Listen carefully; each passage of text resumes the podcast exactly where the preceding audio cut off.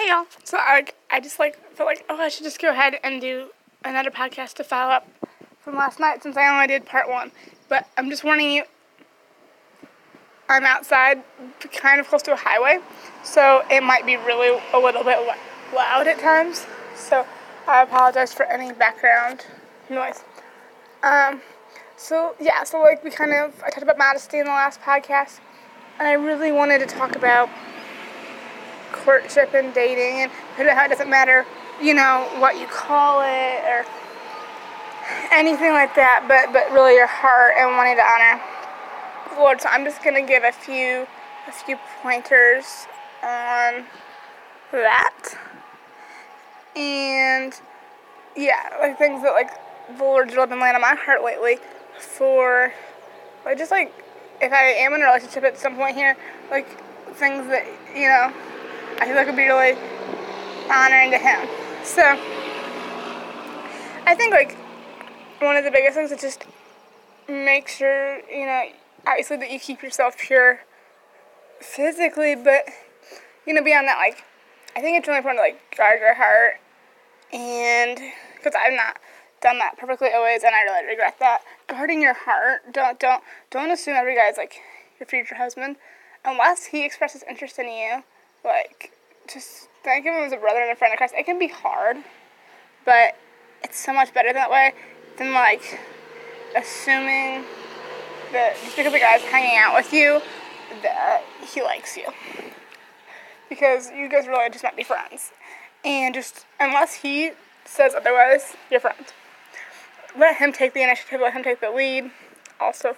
But more importantly than those things, I really want to talk about like I said, like purity and maintaining that. You know, everybody's like, you know, of course, you know, stay away from the really big bad stuff. But I think that it's really wise to set boundaries for things that may not even seem like as big of a deal.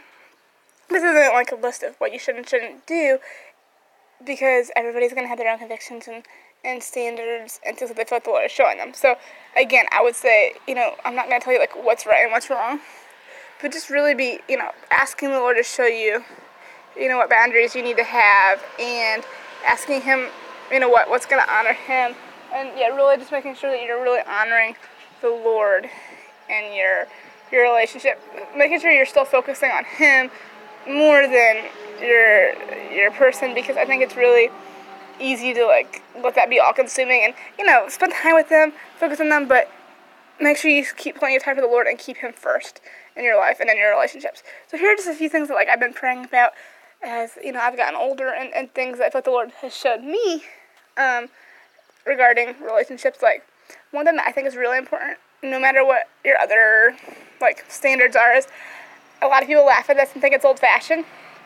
But I think it's really wise to have a chaperone if you're gonna be out and away from other people, especially like I mean, I think it would be wise to have a chaperone all the time, but especially when you're out and away from like people. There's not going to be a lot of people around or anything.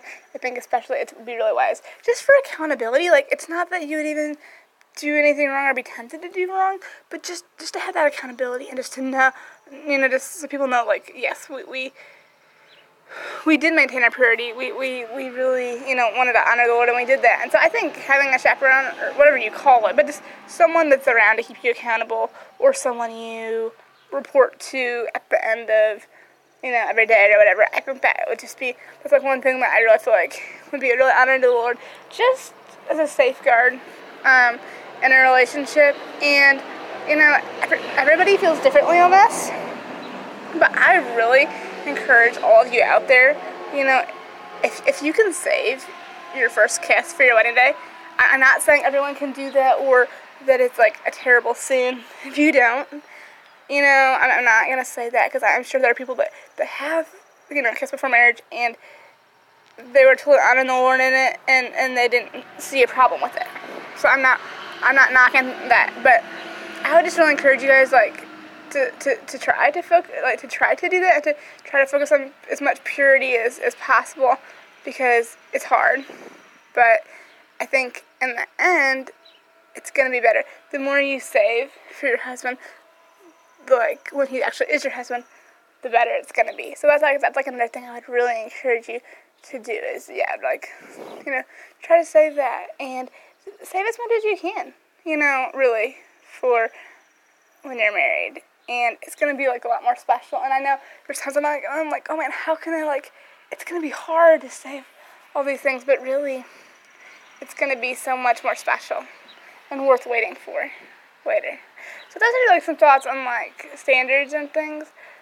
Um, but I also let's see. Oh, another thing is like having your parents' blessing and having your parents' involvement. It sounds old fashioned, and I'm not saying in every situation that's gonna work that way or that it's even you know practical or ideal in every situation. But I think it's a really smart idea to have your parents at least know what's going on and their blessing on the relationship and and you know get to know each other's families and friends and just really you know check a guy out before you know you gotta make sure like I've seen things happen especially recently you want people I know and I'm realizing like it's so important to be careful I don't think you can ever be too careful make sure you get to really know a person before you really begin a really serious relationship with them because once you're married you're kind of stuck so it's really important to you know, do your homework first and really make sure that like he's really serving the Lord and is really, you know, who he seems to be. Um, and that. And yeah, and most importantly, you know, make sure that your relationship is honoring the Lord, like who you marry, how you handle it.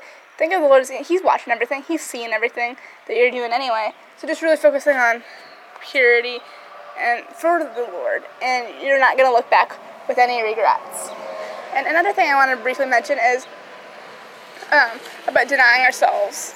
You know, really, I think in living for the Lord, whatever that is, whether it's a past relationship that didn't go right, or I mean, there's been things that I thought were going to happen in my life that didn't, and it it's hard. I'm not going to pretend it's always easy, you know, but just really learning to like lay down those things, lay down who we want, what we are holding on to, and just really just giving them to Lord, trusting Him, knowing He has a plan, and, and sacrificing those things for our Savior because He sacrificed His life for us and so whether it's a relationship that needs to end that you need to let go of, or a past one that you're still holding on to, or or singleness, or whatever it is, but just being surrendered and literally laying down what we want for His purpose and His plan and for His glory. And it's it's so so beautiful when I'm able to do that, and it's hard. Like just last night, I was struggling with something, and and the Lord just showed me like that's that's what the issue is you need to lay this down.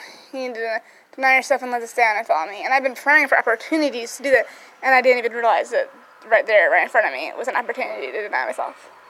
So I hope this has encouraged you. I, I usually wait a week between podcasts, but it was just on my heart to put this out tonight, and I hope see you next week.